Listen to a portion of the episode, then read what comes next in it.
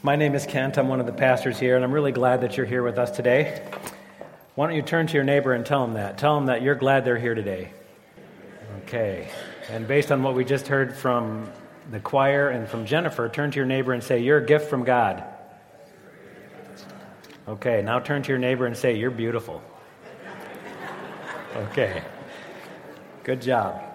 You've already heard our message is going to come from the book of Jeremiah today. Jeremiah chapter 29. So we'd like to invite you to follow along, and you've also heard how to get there. So if you open your Bible up into the middle, you're likely to end up in Psalms or Proverbs, Ecclesiastes, Song of Solomon, Isaiah, or Jeremiah. Okay?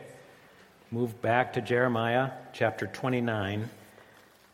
If you don't have a Bible, you can use the app on your phone and or whatever else you'd like to read on. Or if there's the Bible in the chair, you can grab that. Uh, Jeremiah chapter 29.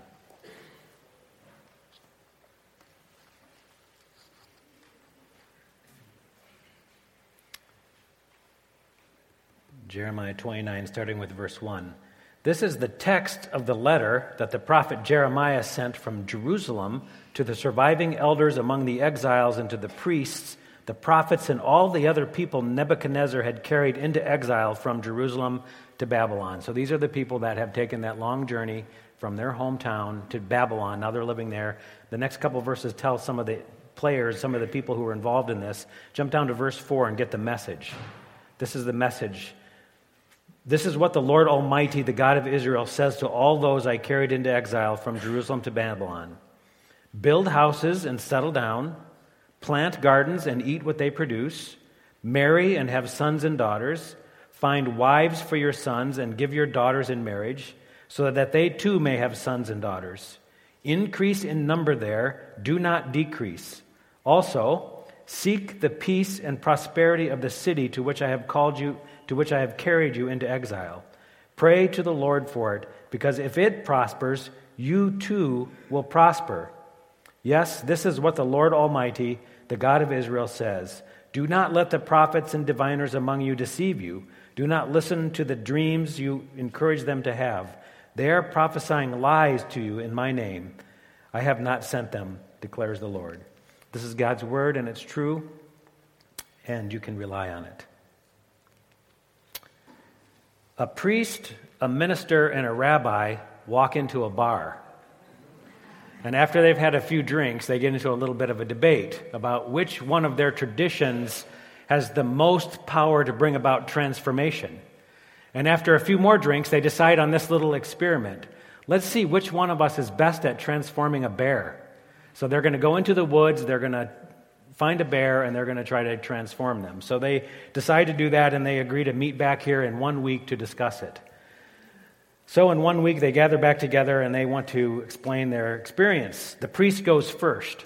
He's a little bit scratched up, but he's excited. He's happy to report. I went and I found a bear and I started to teach them the catechism and the bear would have nothing to do with it, and he came after me. So I grabbed a hold of that bear, wrestled him to the ground, and sprinkled holy water on him.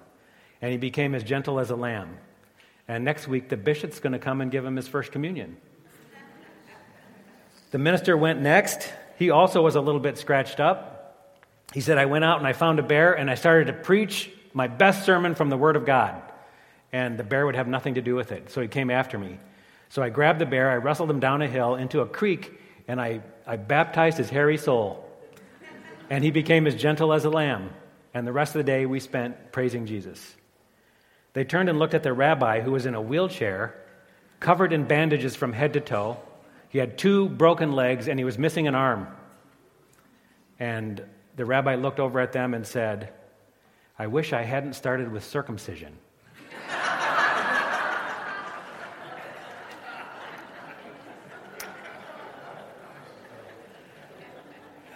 So, somebody introduced me to a guy named Michael Jr., who's a comedian a few years ago. Have any of you ever seen Michael Jr. do his stuff? Okay, he's hilarious. He's interesting because he does comedy, but he also explains what he's doing as he's going. And one of the things that he likes to talk about is he likes to talk about the, what comedy is. He says comedy is basically a setup and a punchline. So, first of all, I set you up by moving you in a certain direction. You're expecting a certain thing, and then I change directions, and that's the punchline, and that's what makes you laugh. So A horse goes into a bar. That's the setup. And the bartender says, Why the long face?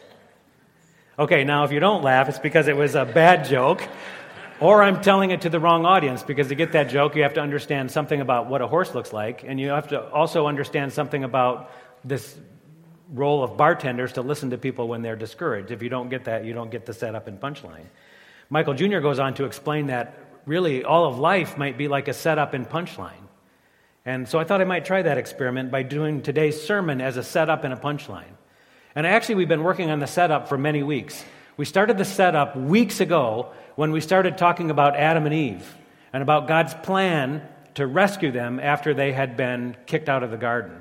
And then we looked at God's promise to Abraham, Isaac, and Jacob. He made a covenant to them. He promised to deliver them a blessing and to through them be, that they would be a blessing to all people. And then we continued to see the setup with Moses and Joshua leading the people. And then we saw the setup with Samuel and Saul and David, and last week with Solomon, seeing how God has continued to reach out to his people that no matter how many times God's people turn their back on God, God continues to reach out to them.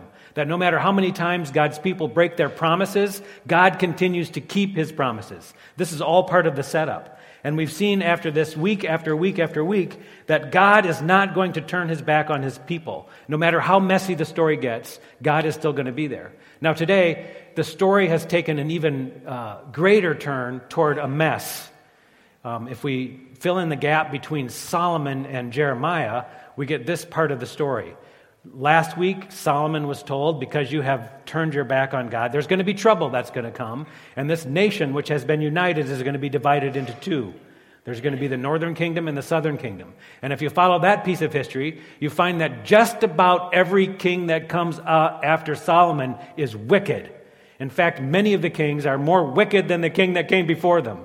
And it just gets to be worse and worse and worse until finally God has to start sending these prophets who are warning the people if you continue on this track of wickedness, there's going to be punishment that comes from outside the nation. You're going to be conquered and captured and taken into captivity. This is what God has warned them about. Now, when we get to the prophet Jeremiah, this prophecy has come true. Now the people are facing some really difficult times. Now, every time a prophet has come, they have had a kind of a basic message. Now, if you could summarize them or lump them all up into one message, I would summarize it like this The prophets come and they tell the people, You're in trouble. And there's usually a whole bunch of reasons why the people are in trouble. And then the prophet usually says something like, But God will deliver you. And then usually the prophet has a whole bunch of stuff to say about expe- exactly what that, pro- that deliverance would look like.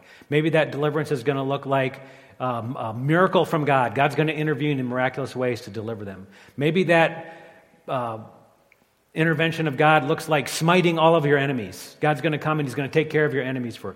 Maybe that intervention from God, that rescue, looks like it's going to be um, deliverance and rescue from these people. The prophets have announced this time and time again. This is the setup to the prophet Jeremiah. The prophet Jeremiah comes to the people, and the people have to have their ears kind of perked up now. I wonder what Jeremiah is going to say to us. Because all the prophets who come before us have said this God's going to rescue you. So they're ready to hear this. Now, Jeremiah was talking to the people who actually are already in exile at this time. They've already been carted away to Babylon. People in exile are usually people who have been like banished to a foreign country. They've been left there, and there's like great consequences for them if they try to leave. They are expected to kind of assimilate into this new country. Exiled people live in this foreign land, and they're usually outsiders. They, they don't know the people, they don't know the language, they don't know the culture, they don't know anything about what's going on there. They have one desire. If you're in exile, you have one desire. You want to go home. That's what you want. So Jeremiah is writing to these people living in exile in Babylon, and they have a burning question for Jeremiah How long before we get to go home? That's what they want to know. How long before this humiliation of being stuck in this awful place ends?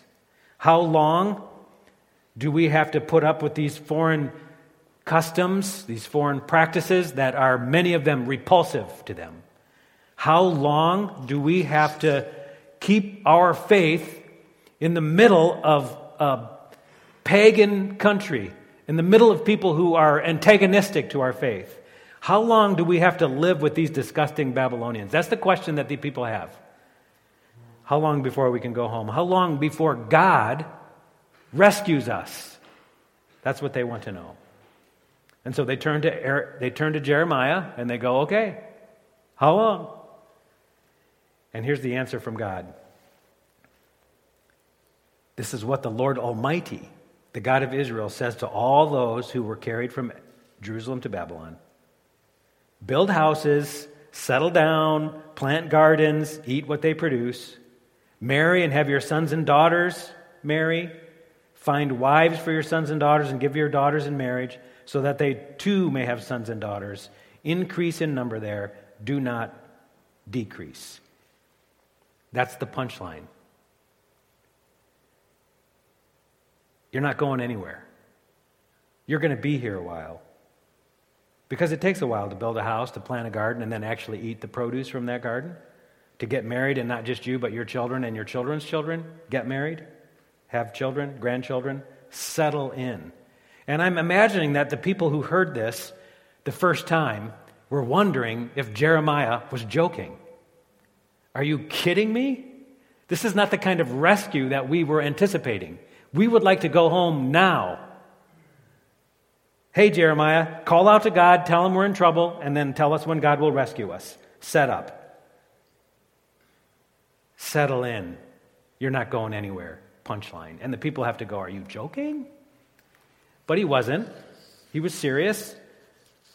You're going to be here, and this is no joke. And then God adds this to the message Seek the peace and prosperity of the city to which I have carried you. Now, the word peace in this passage is the word shalom. Maybe you've heard that before. That's a whole lot bigger idea than what we normally think of peace. Shalom has to do with wholeness, with everything being set right, with absolute flourishing, with prosperity. I think some of the translations use welfare. That this is seek the welfare, seek what is best for the people in the city where you are living. Seek their good. And pray to the Lord for it. Because if they prosper, you too will prosper. Pray for the people of Babylon, because if they prosper, you prosper. And they have to wonder, are you joking? Is this another part of is it it's a punchline, right? Pray for the evil people of Babylon. I mean, these people personified wickedness to God's people. This was like the worst possible thing for them to hear.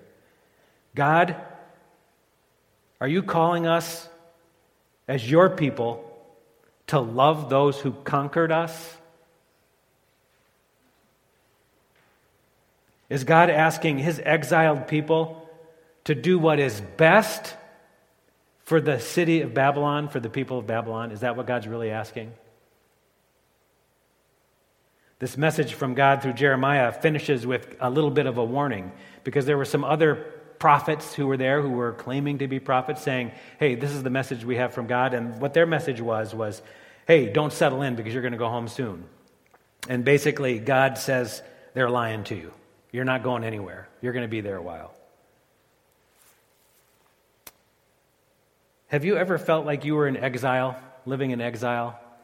Sometimes people describe the church today as being in exile, that Christians living in our current world find themselves surrounded by kind of hostile in, uh, people, hostile environments, because the world doesn't really like embrace our values anymore. They don't seem to like even respect our values or our perspective. So the, sometimes the church feels like like it's living in the middle of a foreign culture, like we're strangers and aliens, like we're outsiders. Have you ever felt that way? I know I have sometime. And so then I wonder, what am I supposed to do if I was in exile? What is the church? What are we all supposed to do if we are living in exile? And there has been three typical responses to this question of how to live in exile. And the three responses have been apathy, animosity, and imitation. Now, apathy works like this God's people live in the middle of a world that seems hostile, but they just have isolated themselves from it. They just don't care. They don't really care to see uh, improvement or changes or anything. Usually, people who are living like this live in kind of their own little community. We'll take care of ourselves and we'll keep doing the good thing for us that we feel like we're called to do, but we're not going to do good for anyone else. They live kind of isolated lives. Apathy, that's one response. Another response, and I, I kind of actually grew up with this apath- apathetic response a little bit in my home and in my, the church I grew up in. We, you know, thought of the world as being bad, like bears, or maybe like wolves, and we were sheep. So we're living like sheep among wolves, and so we pretty much want to keep to ourselves, and we're kind of apathetic about any suffering that the wolves have to endure. We just want to take care of ourselves. And sometimes that shifted to this kind of second approach, which is um, animosity. Sometimes when we're living like this, we feel like, well, they're wicked people. We're good and they're bad. So maybe God's going to get them. Maybe God should get them because they're evil, because they're wicked and because they have oppressed us, because they have captured us, because we have to live this. And our posture in this, either apathetic or uh, being an, uh, angry toward the world, is to kind of be isolated, to be separate. We don't really want to risk becoming contaminated by their we, it, evil, by their wickedness. So we're going to isolate ourselves and become kind of alone. We're right and they're wrong. And that attitude pretty much guarantees that we will remain isolated from the, the world, from the culture, from our city. Animosity means that we're against the city. And then there's one more approach that some have adapted, and that's this to imitate the world, or to imitate the city. And the thinking behind this is this that maybe if we looked more like the world and acted more like the world and thought more like the world and behaved more like the world, then maybe we would become more attractive to the world. So we're going to adjust our values and our behaviors to look a lot more like the world. You can hear immediately what the challenge is in this position because when we start to imitate, pretty soon a line gets crossed and you start to go, well, then how are we even different than the world? We're the same as them. And then we lose sight of this call to renew the world or transform the world or change the world. So that is a challenging place to be. Do you ever find yourself in one of these three postures of being apathetic about the problems in the world, or being angry about it and kind of hating the world for its evil, wicked position, or imitating it, becoming just like it? Do you ever feel yourself drawn toward one of those? I know I do from time to time. The people of God in the setup, so far as we've looked at this story in the Old Testament, they have been predominantly in one category. They've been in animosity. And if you followed it all from the beginning of the story of God's people, they were set apart. And that was really important. And whenever they have an encounter with someone who's not them, it's usually a battle. There's a war. There's all kinds of smiting that goes on because they're in uh, opposition to us. This has been the general posture, and this is the setup for Jeremiah, which makes Jeremiah's punchline all the more striking. Pray for the peace and prosperity of the city. Pray to the Lord, for if it prospers, you prosper. Is he kidding? Is this a joke? If the world around us prospers, we prosper? I can hear kind of nervous laughter whenever this is brought to the people and they wonder. But it's no joke. And God told them exactly how to do it build houses, plant gardens, get married. That's how you're going to prosper. And don't decrease, increase. Become a greater influence, become a greater people. God wants them to make a difference in the world in which they're living. He wants them to transform Babylon. And He wants them to do it by living there and being for the city. Now, historically, we know something about Babylon and how they tried to conquer people. This is what they would do they would go to the uh, enemy and they would transport them from their hometown and bring them to Babylon. And then they would give them good jobs, they would give them homes in good neighborhoods, they would help them feel really comfortable. They would make it so that they liked being in Babylon.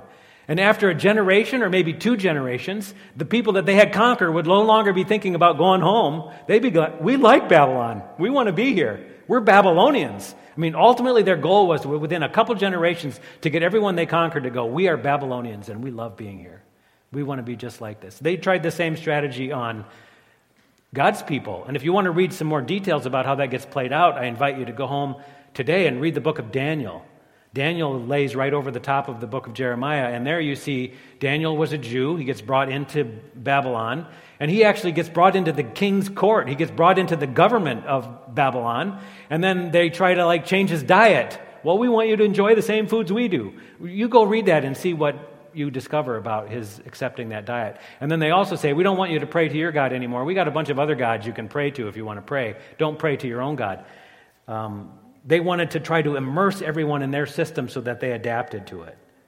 God tells the Israelites, no, no, that's not what you're going to do. You're going to stay my people. You're going to stay distinct. You're going to continue to be practicing your faith and growing in your faith and growing and increasing in faith. And at the same time, you're going to love the city that you're in. Isn't that a beautiful picture? Keep growing in your faith, keep growing stronger, but at the same time, work for the peace of the city, the prosperity of the city. Work for what is good for everyone. Work for the shalom of everyone. God didn't want them to hate the Babylonians, He wanted them to love the Babylonians. God didn't want them to escape from Babylon, not at this time. He wanted them to dwell in Babylon. He wanted them to stay there and seek what was best for everyone, even those who had been their enemies, who had conquered them. Seek the welfare of the city, seek the flourishing, seek shalom. That's the punchline of Jeremiah. Now, when I was dwelling in this word this week, I started to notice a little shift in me. And the shift that I started to notice was this I started wondering if I am more interested in what I get from living in my community or what I give back to my community. Because, you know, we are blessed to live here. And we're blessed to live in this nation. And we have many gifts. We have many things. And I find myself often um, very pleased with what I have. And I've got a beautiful home and a wonderful family, and I've got all kinds of nice stuff. i am blessed financially. I've got all these gifts. And I'm often thinking, how do I get a little bit more? And how do I keep the stuff that I have safe? I'm wondering about what I give. When I started to read these passages, it changed my thinking. I started to wonder, well, am I supposed to be giving back? And not just as a good citizen of this country, but as a Christian. Am I supposed to be giving back to the flourishing of my city? To the flourishing of my neighborhood? To the flourishing of my neighbors? Now, if we're honest, we all recognize this. We are gifted. We are blessed people. We're blessed as a church. We have lots of resources. We have a lot of blessings. We have lots of talents. Our church has a lot. Are we supposed to be setting ourselves up to keep getting more and more and more? Just keep building the setup? Or are we supposed to find our punchline which is how do I give back? How do I seek the flourishing of the city? How do I seek the blessing of the city? And I wonder if this is a question that we all have to wrestle with. What's my own punchline? How do I bring social flourishing or artistic flourishing or moral flourishing or more justice or more health or more better education? How do I bring these things for the good of all, for the good of our city? That's what I started to think about when I was listening to this word of the Lord spoken through Jeremiah, when I dwelt in this word. Seek the peace and prosperity of the city to which I have carried you into exile. Pray to the Lord for it, because if it prospers, you too will prosper.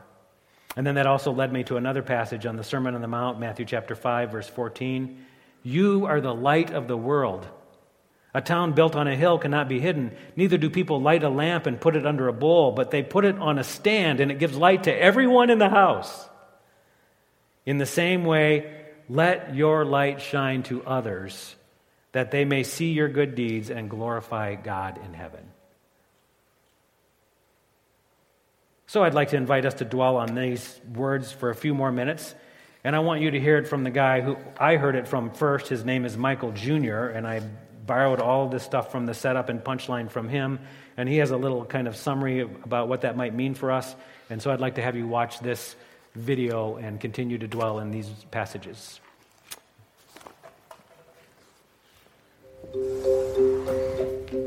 People ask me all the time, Michael, what was your big break? Our next guest has performed on Comedy Central's Premium Blend. He made his first appearance on The Tonight Show from the Montreal Comedy Festival. You've seen him on The Tonight Show with Jay Leno.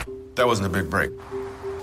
The big break was at a club. And right before I got on stage, I had a change in mindset about comedy.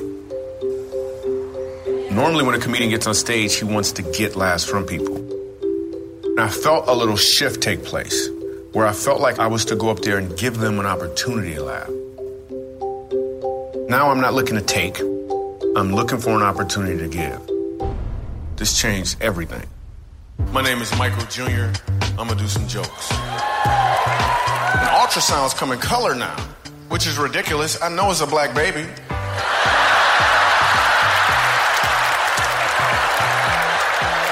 better be a black baby. I leave the club that night, and there's all these people giving me hugs and high fives, telling me their favorite jokes. Then I look across the street and I saw a homeless guy. And I thought to myself, what about him? Most comedy, most jokes are set up. My son, four years old, looks at me out of nowhere. He says, Dad, I want to be a doctor. I was like, yes, yes. And then a punchline. Then he said, or a dinosaur. I understand that me doing comedy and doing all of these TV shows and making all these people laugh is really just a setup. My punchline is to make laughter commonplace in uncommon places. We go to Montrose, Colorado, a place called the Dolphin House. They take care of children who have been abused by their parents. And this grandmother explains to me that her um, grandson is being abused by his mom. He's so afraid of his mom that everywhere he goes, he wears a Spider Man costume. So I get on stage, sitting right up front, Spider Man. I start doing comedy. People start laughing slowly but surely. Probably about 25 minutes into it, I hear a voice, and the voice says, My name is Ronan. And this little boy pulls off his mask. And it was one of the most powerful moments in my entire comedy career. If we could just stop asking the question, what could I get for myself? and start asking the question, what can I give from myself? I think people would learn that you don't have to be a comedian to deliver a punchline. Really what I want to get across to people. And I think I just did.